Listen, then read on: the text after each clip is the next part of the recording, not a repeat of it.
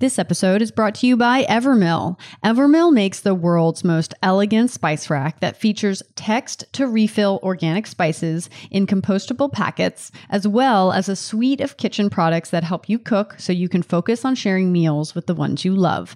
This episode is brought to you by Equipped. Equipped is a modern luxury fitness brand that creates stylish, compact, portable, and versatile fitness equipment that will inspire you to move anytime, anywhere, whether you have half a minute or half an hour.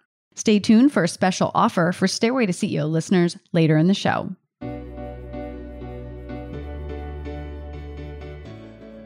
Hello, everyone. It's Lee Green, and welcome back to the Stairway to CEO podcast. It's my mission to bring you real, honest, and unfiltered interviews with some of the most innovative founders and CEOs from all walks of life. We'll talk about their climb to the top, their stumbles along the way, and the steps they took to get them to where they are. So tune in to get inspired, listen to some real talk, and enjoy the show.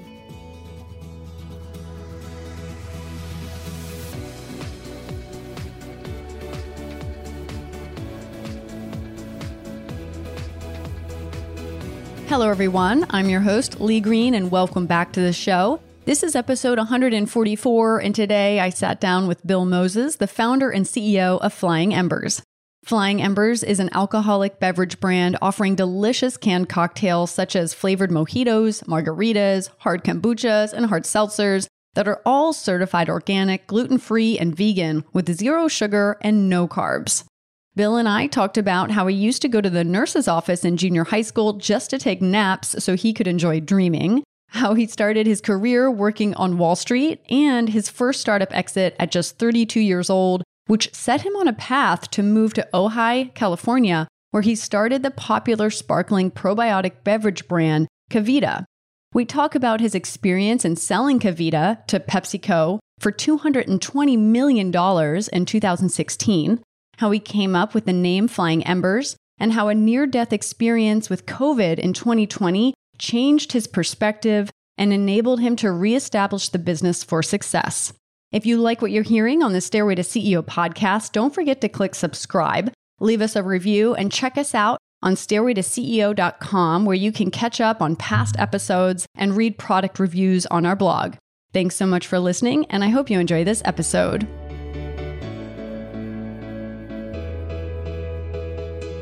Hi, Bill. Thanks so much for joining us on the show today. I'm really excited to hear your story in building Flying Embers among other brands. Thanks so much for joining us. Really happy to be here, Lee.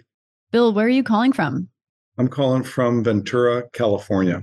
Ventura, California. And whereabouts in Ventura? Well, we're about in Ventura. I'm actually off of Victoria Road. You're like, my address is. yeah, 3200 Golf Course Lane for those of you that want to send gifts. So, yeah, here in Ventura, we founded the company in Ojai, California, where I live. And I moved from New York City some 20 plus odd years ago. So, born in Ojai and manufactured in Ventura, California. Oh, I thought you were going to say manufactured in New York, like yourself. yeah, yeah, well, yeah, a little bit of a little bit of New York in my blood for sure. So you grew up in Ojai? No, actually, I grew up in, I was born in Pittsburgh. I oh. grew up oh. in the first nine years of my life. Then I uh, went to high school in uh, a place called Boardman, Ohio, which is a suburb of Youngstown, Ohio, real mm-hmm. blue collar kind of roots. And then via UVA to Aix-en-Provence to Wall Street, in New York City was sort of my early year travels and sort of business history. And so, as a kid, let's talk about little Bill. When you were growing up, what kind of kid were you? What did you want to be when you grew up? Really great. I mean, I remember like some of my early memories when I was probably six or seven. I was in a place called Homestead where I was born in Pittsburgh. My neighbor had a little garden. And I remember going over there as a kid and helping him garden. I was really an introvert. I didn't speak much, didn't have a lot of friends for some reason at that time. And, but really had a real affinity with the dirt and the plant material and and what he was growing in this borough of Pittsburgh. And so I think that was my connection with any and everything natural. So that was one very memorable part of my childhood. Did you have any siblings or what did your parents do? Yeah, I have four siblings. I'm the youngest of the four. Wow. And being youngest of four, I I was probably the most you know, big brother and big sister abused in a healthy way. You know, I was really challenged. Get pushed around a little bit. Yeah, pushed around a little bit, you know. so it was a great child. And then, you know, and then I, I played, you know, I think when I went to high school, I mean, one of the things I I really loved was just the wilderness and moving to Ohio. And while there was a lot of forest land and stuff, and and again, I was a big acorn collector, and I mean that's about as close to sort of where I live today, you know, figuratively and literally, that relates to my childhood specifically. Did you ever try to like sell your acorns or like did you have any kind of like entrepreneurial stuff? Yeah, no, I was never like the paper boy. You know, I was wasn't like this young industrial kid. Again, I think dreaming though, I was really a daydreamer. I remember actually, great story, in junior high school, I would almost always complain of a stomach ache after lunch, which I didn't always have, but that would enable me to go to the nurse's office or place, and then I'd lay down and I'd take a nap, and then I'd like I'd always want to get into like dream space, and so maybe part of being an entrepreneur over the years, maybe that dream space is where nurtured some of the patterns and thought processes that enabled me to do what I'm doing today and making your way into the nurse's office. You know, she's like, You're here again, Bill? It was two, three times a week. And then she knew, Oh, you just Caught wanted on. a nap. You just need a nap. You're like, I love to dream. Hmm. That's interesting. I don't think I've had anyone at least admit that they love dreaming when they were a kid. Yeah, yeah, yeah. And it wasn't just dreaming, it was napping and dreaming. Like there was this like siesta thing that was really quite appealing to me. I went through a phase. I don't know. I think it was like 10, 10 to 12 or something. I went to a, through a phase, I think, of loving to sleep. I mean, I don't, I hate sleeping now and I, I have the majority of my life. so it was a very quick little blip of my time enjoying sleeping and really wanted to just curl up in bed and go to sleep. But I miss wanting to do that. Like, I don't really enjoy that anymore. I have too much on my mind. What's interesting is even today, I take siestas. I mean, all through my professional career, I've always managed to find my way to have some sort of couch or something in my office. And and in this particular office, I have a hyperbaric chamber, which is like a cocoon that I get inside and I, you know, knock off for about a half an hour. So I like to nap. Sleeping, yeah, it comes and goes.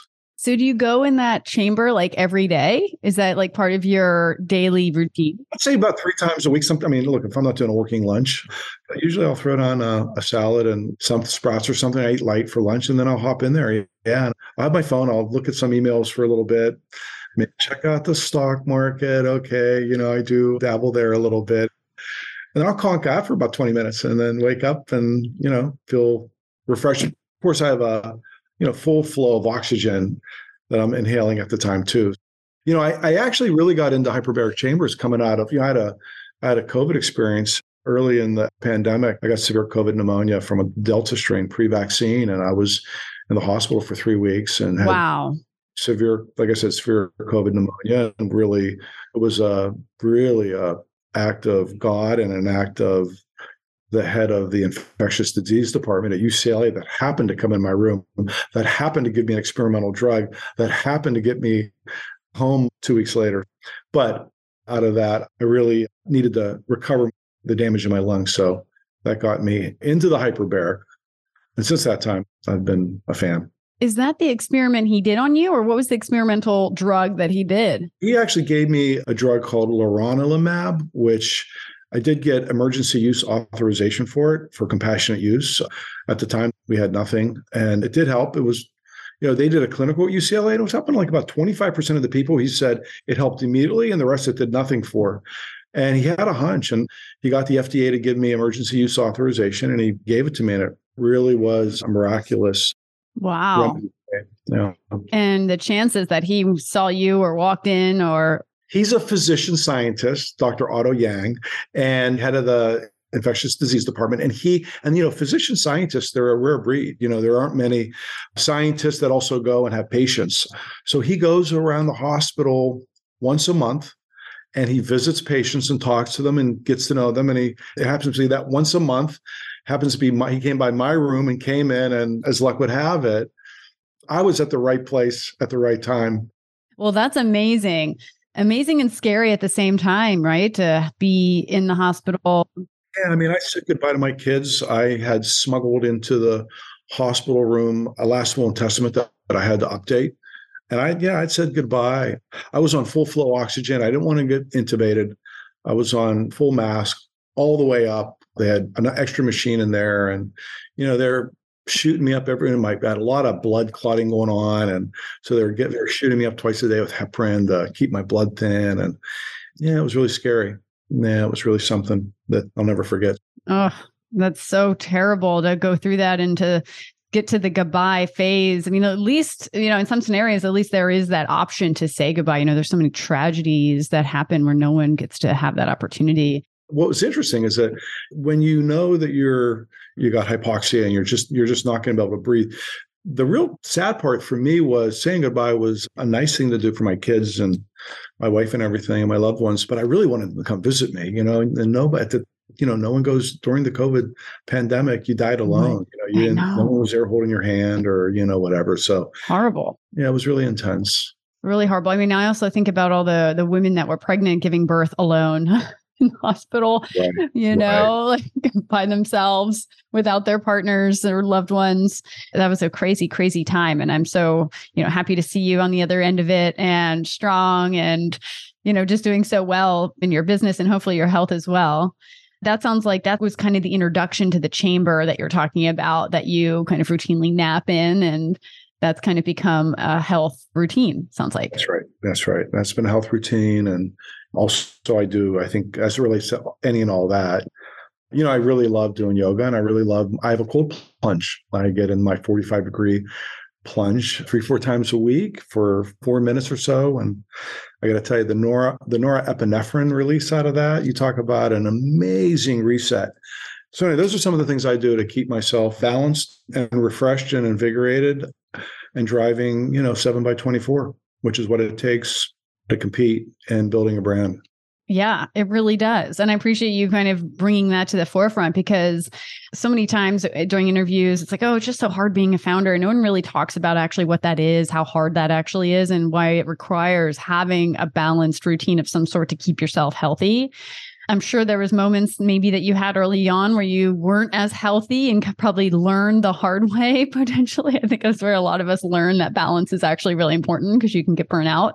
For sure. And I think, especially, you know, we have what we call better for you alcohol, and it's alcohol. So there's only so much of that you could do and still maintain a really healthy constitution. So even in the category I'm in today, you know, going from probiotic drinks that were non-alcoholic to protein drinks to like alcohol, you know, there's a different categories of CPG require different kind of unique demands and and all that needs to be measured and weighed as you craft your life driving a business whatever it might be. So how did you get into building a business? Your first one i think was KeVita and how did you get to that point you know can you kind of go through sure. your early career and then kind of how you had the idea i kind of give you my career and what gave me the tools i guess in consumer packaged goods the first real foray was uh, Casa Barranca, which is an organic winery I started back in 2000. And it was the first certified organic winery in the central and southern coast of California. But before foods and beverages, which was like 2000, 2001, you know, I was working at Bear Stearns on Wall Street and I was learning the capital markets. Never thought I'd be there. I studied art history and lived with a French winemaker when I was going to school in Aix-en-Provence in the south of France as a student at UVA. And, you know, I went to New York City, followed my high school sweetheart, lived above McSorley's on East 7th Street, for those of you that know that establishment. And she was working for a company at the time called Apple. And it was really amazing. And I just had no idea coming from a liberal arts background education, like studying psychology and biology. So anyway, ended up taking an ad. I saw an ad so it was at Bear Stearns. And then I ended up, you know, after 10, 12, 15 years, migrated into having my own firm. I was a partner in a company which still exists, Axiom Capital, and got really involved in managing money to hedge funds. I had a hedge fund to eventually get into business development of the company I started called Capital Formation Group with some ex-O'Melveny and Meyer lawyers, et cetera, and then got into business development. I think really learning like how to put a business together, how to put a business plan together, how to evaluate it. We were like a McKinsey of some sorts, but much more early stage. And so that was a big part of my life. And then I fast forward, one of the deals I did was in 1989, I was in Tiananmen during the Tiananmen Square crisis. I was at the Beijing Hotel and I was developing a joint venture with the Chinese Academy of Sciences for the first computerized reservation system for airlines in the People's Republic of China, where they were doing paper stock and abacus. So I did that, and George Soros funded it, sold it, had an exit, made some money very young. 32 years old, moved to Ojai, California to change my life. Fell in love with California, being a Midwestern and Northeast guy. Oh, here was California. Oh, wow. So anyway, when, i when I moved to California, I just said, look, I want to grow stuff. So I want to plant stuff. So I got very involved in permaculture, a biodynamic, biodiversity, learned a lot about that. Plant out a 52 acre property, old historic Greene and Greene, no pun intended, home and really like retold my life to really get more tactile and get more into the earth. And out of that, I started planting on growing grapes and fell in love with stuff that you eat and make you feel good.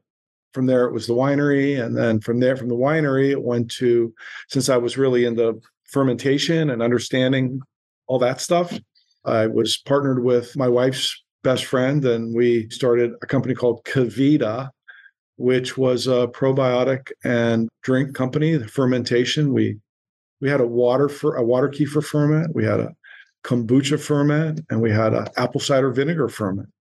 And again, from there we grew it five years, uh, five and a half, six years, and then sold it to PepsiCo. And that was quite a journey. I sold it to PepsiCo. And then after that exit, I got involved in some other companies and helped develop and nurture other young entrepreneurs and got them money and strategics and decided that, well, you know, I don't want to just be an advisor. I don't want to be a board member. I really want to dig my teeth into something again which is pretty amazing, by the way, because you've already had like two exits by now, right? Right, right. Like, right. I think a lot of people would be like, why not just like enjoy life, go to Europe, like travel? Well, you know, it's a really good question. I mean, and yeah, I mean, I don't need the money, right? So I was, uh, but that's a good question. And, you know, even to this day, I wake up and I, I look at myself and I'm like, okay, you know, I am.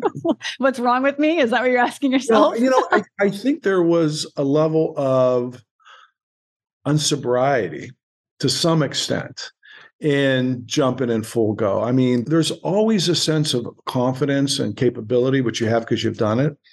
And, you know, there's something very much I love about building a company and creating a culture and watching people actually put liquid to lips and have it be something that you really that you created or crafted that's really cool the grind of building and breaking through with a new brand is really hard and I think that it was only probably recently, I was probably coming out of COVID, I really had to rethink things. And I think the business suffered a bit, you know, because I was not really sure having a near death experience. I wanted to jump back in.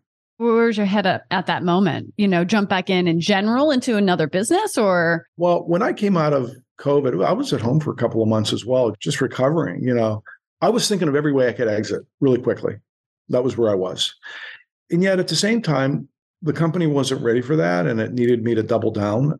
So there was a real moment of really surrendering to the fact that I'm here. I've got my money and other people's money involved.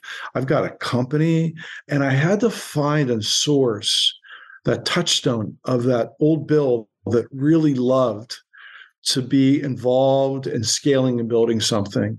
And real quick, because I want to get the audience up to speed because I don't know if they're completely on page with you started flying embers in 2018, right? So you had been in business for at least 2 years before you got COVID, I assume was in 2020. 2020, right? Then that's when you were like, okay, what am I doing here? Am I going to keep going? Do I close this up? So I just wanted to bring everybody listening up to speed on the timeline of things if, in case they got lost. Yeah. Yeah. You know, I was just uh, sort of a psycho spiritual crises around what am I doing? Yeah. All this time, you know, coming out of that. And it took me about a year to really get through that PTSD and all that stuff that I went through. But, you know, I think it was really an amazing time.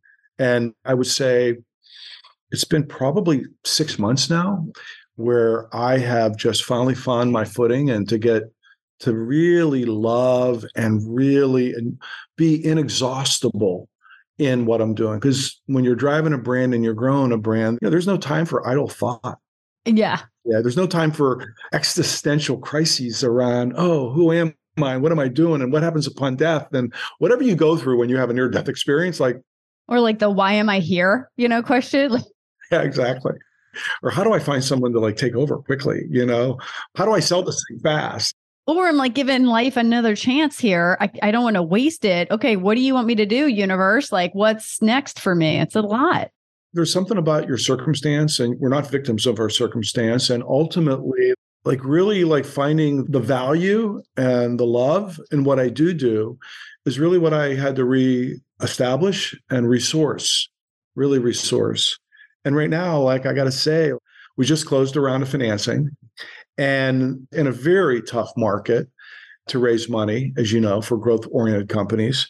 And I got to tell you, I'm so excited about the opportunity that the private equity groups and the strategic has given me and this brand to get to the finish line. That, you know, there's a lot of gratitude and a lot of hunger when you say reestablish and resource your passion and love, I, am sure there's a lot of founders probably listening that may have been in the, their business for like the past five years, and maybe they're getting tired and they're trying to figure out how do I re get like going here with this business? Like how do I get re what's the word invigorated with with this again? Yeah, recharged.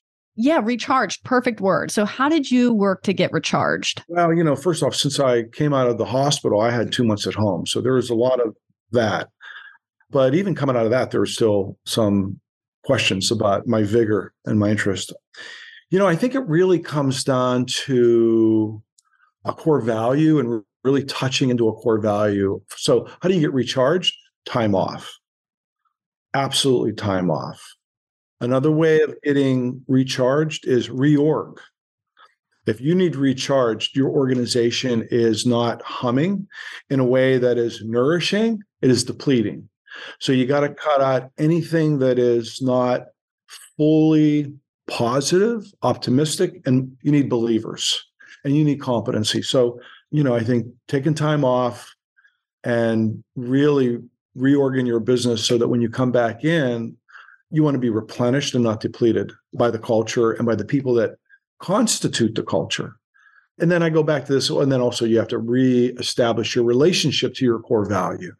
And anybody that's an entrepreneur, there's a core value of drive, competitiveness, sense of responsibility for those that have believed in you thus far. Like I looked at it and I was like saying, you know, there is a core value to me that I'm so committed to the people that have entrusted in me their millions millions that for me to just uh, you know, because I went through a, a crisis that I'm just going to walk away. No, I actually had to say to myself, if God forbid I dropped dead at my desk, am I okay with that? And I had to find and source the fact that, yeah, because I love what I'm doing and that's okay. Yeah. You got to enjoy what you're doing and thankfully you did enough to keep going right? And and keep perse- persevering. And that takes a lot of self-reflection and again going like you said to your core values. It's tough to keep it going as an entrepreneur you know even without being in the hospital which is even harder. Well you know let me tell you i mean you have to have undaunting faith and believe in fate. You know, as I remember there, you know, every company that's meant to win is a team of destiny. It really is. And I gotta say, like there's this phrase in in life called pitch your tent, you know, and and it really is, man, you have to pitch your tent because there are brands that make it straight up and it's really a flawless trajectory in flight. And but most of us that have brands, it's not so much that way.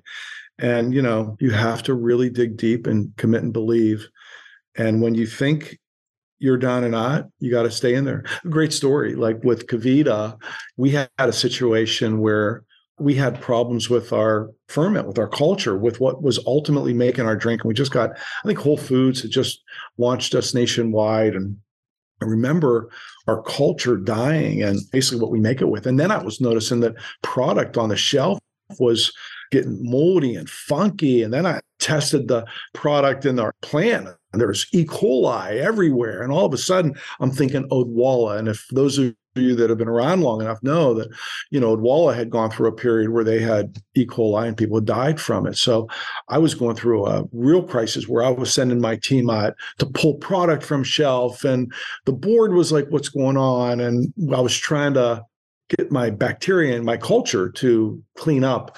And I'll never forget like how we got to the last time of doing different kinds of processes to get it so that it was healthy and clean.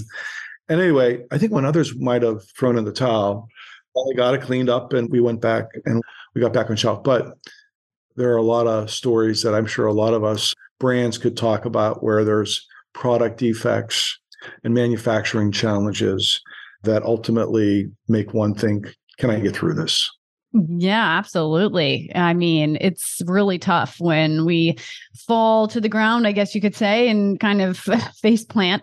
and really, it's it's like I don't really, you know, physically your head or maybe your you know body is probably saying, I don't want to get up again. Can we just stay down and rest for a little bit? And your mind is like, Nope, we got to get back up. We got to get back up. There's one direction. We either go or we stop, and you can stop now.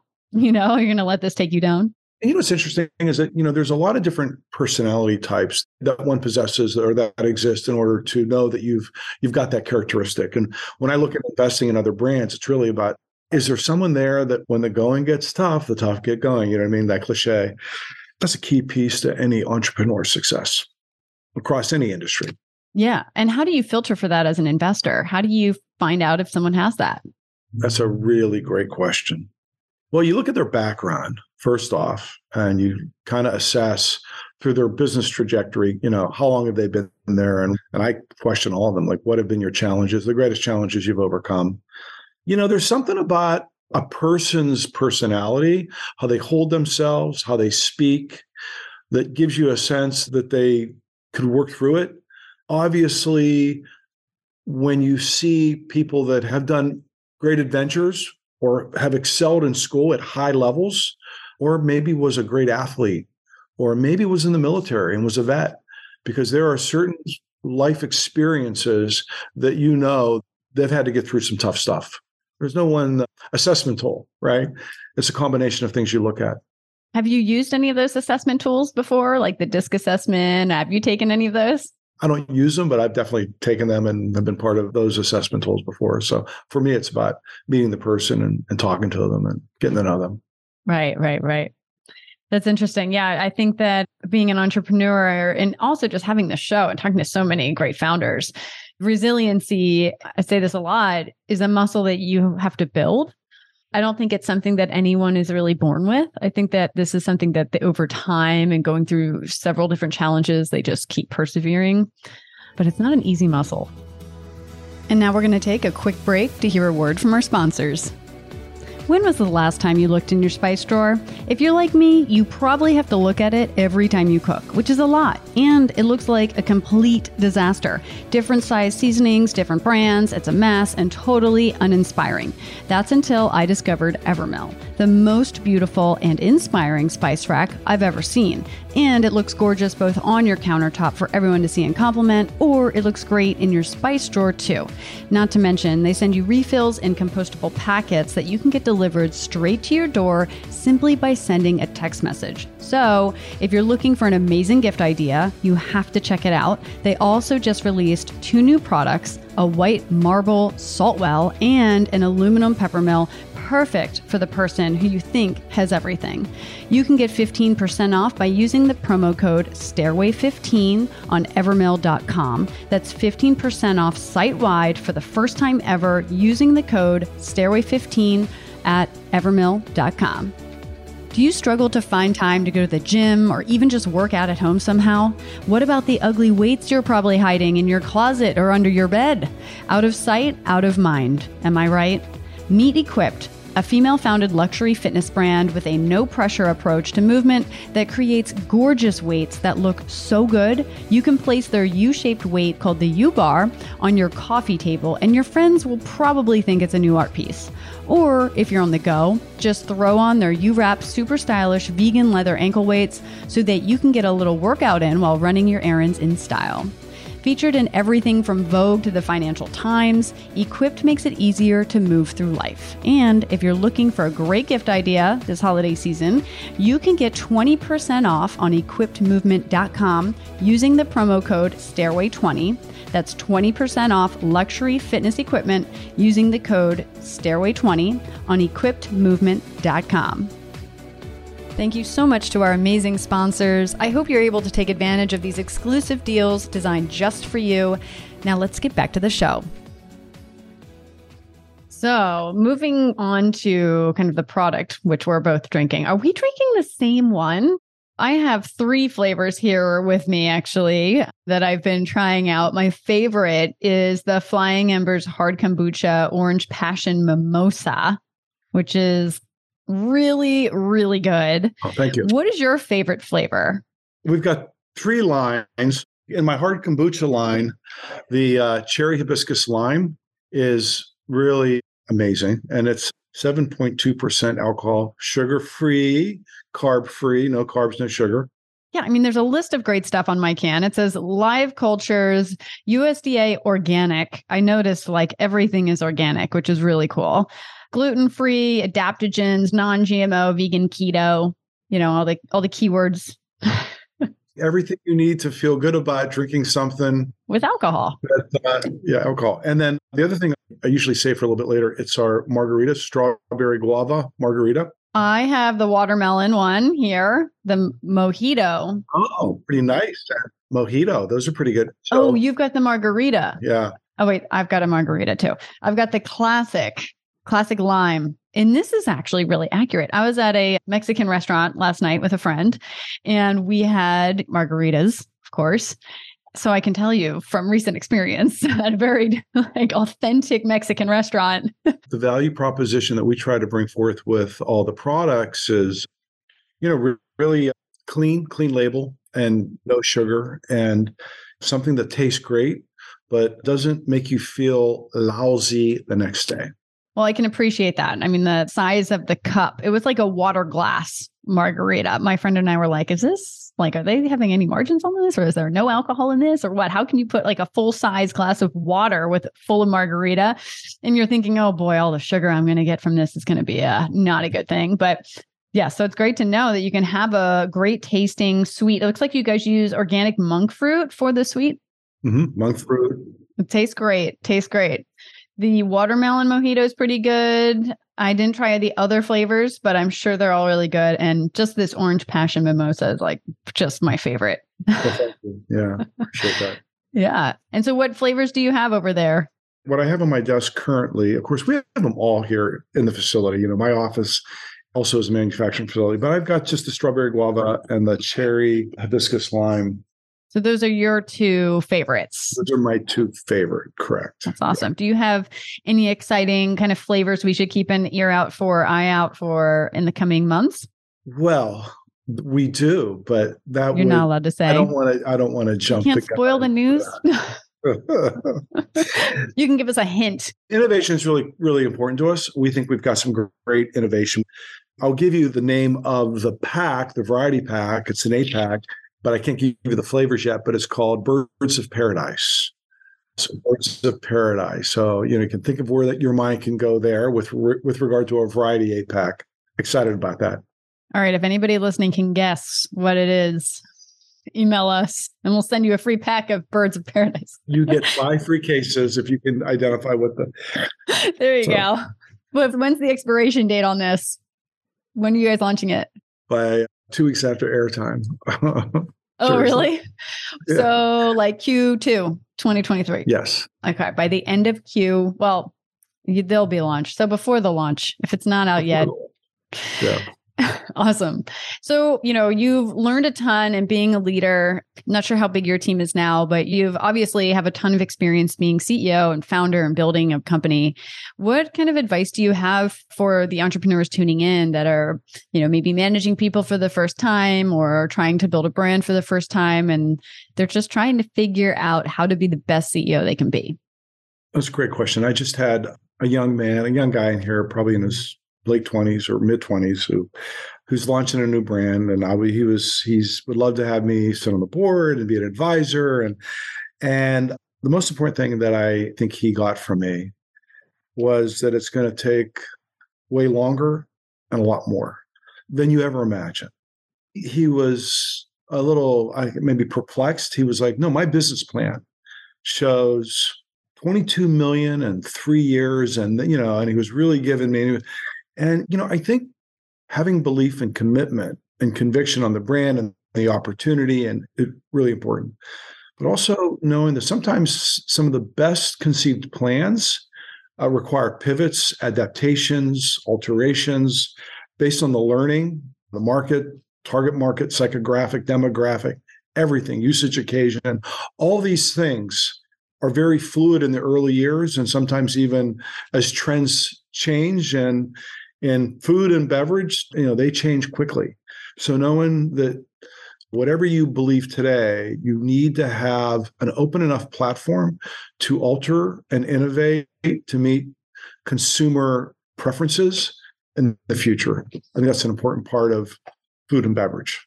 Absolutely. I'm sure you have a ton of meetings like that, right? Because you invest in brands. So you get, I'm sure, entrepreneurs kind of pitching you all the time. And having been an entrepreneur yourself for so long, and we were talking about, you know, how do you identify these great entrepreneurs to kind of partner with or to help build their business?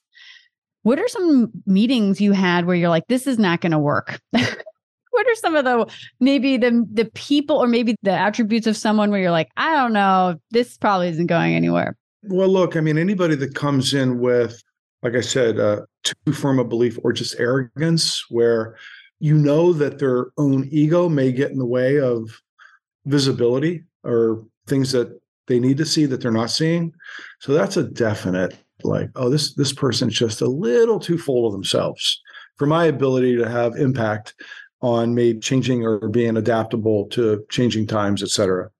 The other thing is, is that I'm pretty conversant with what questions you ask to determine whether they know their market, their product, their margins.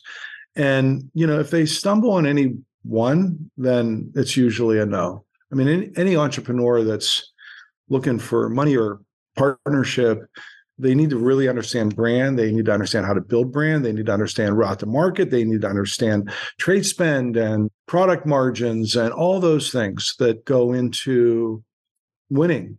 And if they stumble somewhere along the line, or if they just have a blind spot, if they're incomplete as a founder, let's say that they're not financial people, it's a tough thing for me. So uh, I would say to any entrepreneur out there, if you're taking meetings with folks that have done it and made it in the past, and you have a weak spot, make sure you close that gap. And if you can't close the gap soon enough, that in that meeting you have someone present that could address that topic or that particular function, corporate function, in order so that you don't look ill prepared. So bring your, I guess, fractional CFO your team. Yeah, yeah, exactly. to the meetings.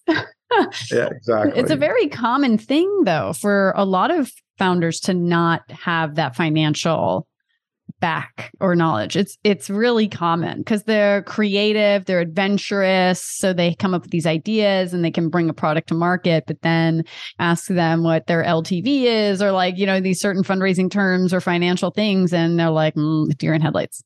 Yeah, well, those folks got to do more work, more homework. More homework to get and keep my attention. I think there's a balance that entrepreneurs have to kind of be able to be a little bit of both. You have to be confident and super strong so that the investors that you're pitching to feel confident in you, that you have the confidence enough to drive this home. And then you also have to be coachable and adaptable and be able to listen and be a little bit more fluid too with feedback or suggestions or, like you said, kind of this like coachability, I think. That's right. Yeah. I mean, having conviction and passion is really critical. And also having some suppleness to new thinking and new ways is also pretty critical trait for I think winning. Before we wrap up, just a few more questions. What are some of the you know, we've talked about some of your challenges, but what are some maybe like early mistakes that you made in building your businesses that you kind of learned the hard way? I've always been a product person. So I think one place I've been a bit nearsighted has been influence marketing. I think really like building a brand through association or affiliation. And I think that might have been a place where many of the brands would have probably have had uh, faster trajectories if we had really thought through that aspect of marketing. I'm a big liquid the lips or experiential sort of marketer but i think in you know today's world of tiktok and instagram et cetera you got to be a storyteller.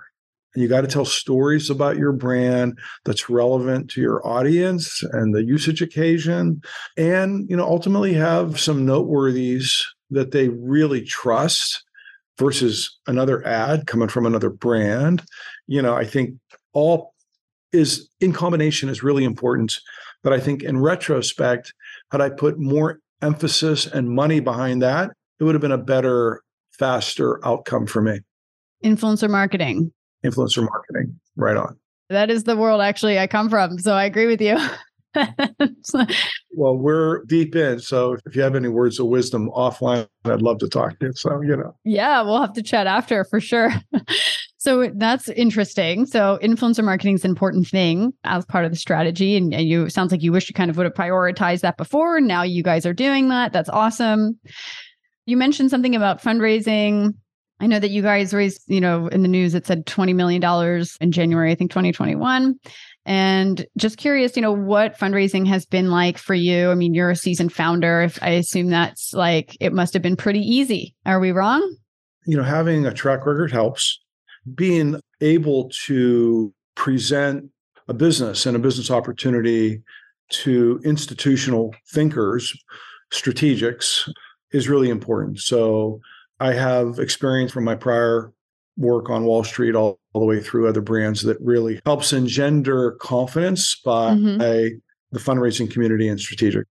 And I'm also curious when PepsiCo acquired your business in 2016. A, I guess, what was that like? Did you have to stay at PepsiCo at all for a certain amount of time? And weren't you in a non compete of some sort? Like, wouldn't they want to wrap you up and say you're not allowed to do another beverage company? Yeah. So part of my transition, I was involved post acquisition, sort of an advisor to them. I wasn't an employee, so I didn't want to get in the middle of that big institutions and they and what they had. But but I was very instrumental in really working getting other key employees to actually join up with them and and that was really important for PepsiCo of course and and for the brand to continue to live on. Actually, it was really interesting since I had at the time already uh, you know winery and i so i carved out alcohol i had a non-compete in fermented beverages that were non-alc so i didn't go there but i did go in alc did you have to do that red line yourself and put in the non-alc oh i negotiated that really hard yeah. i'm sure they did not offer that right i gotta tell you like towards the exit we're in the conference room and we're sitting around talking about how hard it was to keep in that fermented beverage alcohol out because in in PepsiCo, like they don't mess around with compliance. And in and in the non-alc kombucha space, there's a lot of compliance issues, right? So one of the muscles we had to develop was how to how to really create a best-in-class manufacturing capability that enabled us to have standardization of of ingredient packages, you know, where the thing wasn't continuing to ferment in the can and all that stuff that PepsiCo really managed. So I'm sitting there, we're talking, I'm talking to a couple of my uh, associates, and we're like, gee, like imagine if we just let the alcohol, let it just keep fermenting. And, you know, so that's when the idea of having a hard kombucha company or product was birthed actually in the boardroom near an exit, talking about how hard it has been to keep the alcohol out of the non-alc kombucha. So you kind of knew already that you might go there. I had an idea that what what the next play might be. Awesome. And Flying Embers, how'd you come up with that name? So, you know, in 2017, there was a fire, it was the largest North American fire in history called the Thomas Fire that swept through Ventura and Ojai. And at the time, we were still in my winery, we were still developing the product with a couple of other co founders. And the fire was coming down, and I had nine folks that stayed back, and you know, the place was evacuated, and the fire came. And I was sitting there with first responders for three days and three nights as the fire was consuming houses and everything else. And and I was watching one night. I mean, It was probably we, we would do night shift, and the embers were flying through them. I live up in the foothills, and they're flying through the sky. And I was just watching these embers fly and like hit and catch the the brush and the trees on fire. And I was like, going, wow, it's all about the flying embers. Like that's all fire's about is wind and embers. And I and at that time I was like, what? It's it really is a metaphor. It's transformational. It really does transform your topography, your world. And we're trying to do the same thing in transforming alcohol to be something that is, let's just say, less bad for you. So that whole moment of transformation and that moment in defending the winery and the product is when I came up with Flying Embers. And since that time, you know, our cause is to give back to first responders. We've given probably close to a million dollars over the last four years to first responders, mental health groups, and talent. You know, anyway, we've we've been very supportive of those that care and protect us. Wow. And sounds like nothing was harmed, hopefully, on the property. It sounds like you guys were lucky. We were lucky, and it was another story yeah. another story for another time. Many amazing stories. Thank you so much, Bill. Really appreciate your time and sharing your incredible, inspiring journey and story in building many brands, but also flying embers. Thanks so much for joining us. Well, thank you, Lee. And uh, yeah, have a beautiful day and talk to you soon. Thank you so much for listening to the Stairway to CEO podcast. Once again, I'm your host, Lee Green. And if you have any burning business questions, please feel free to reach us at www.stairwaytoceo.com. We'd love to hear from you. And if you like what you hear, be sure to subscribe to the show, tell your friends, leave us a review, and follow us on Instagram at Stairway to CEO. Until next time, guys, keep on climbing.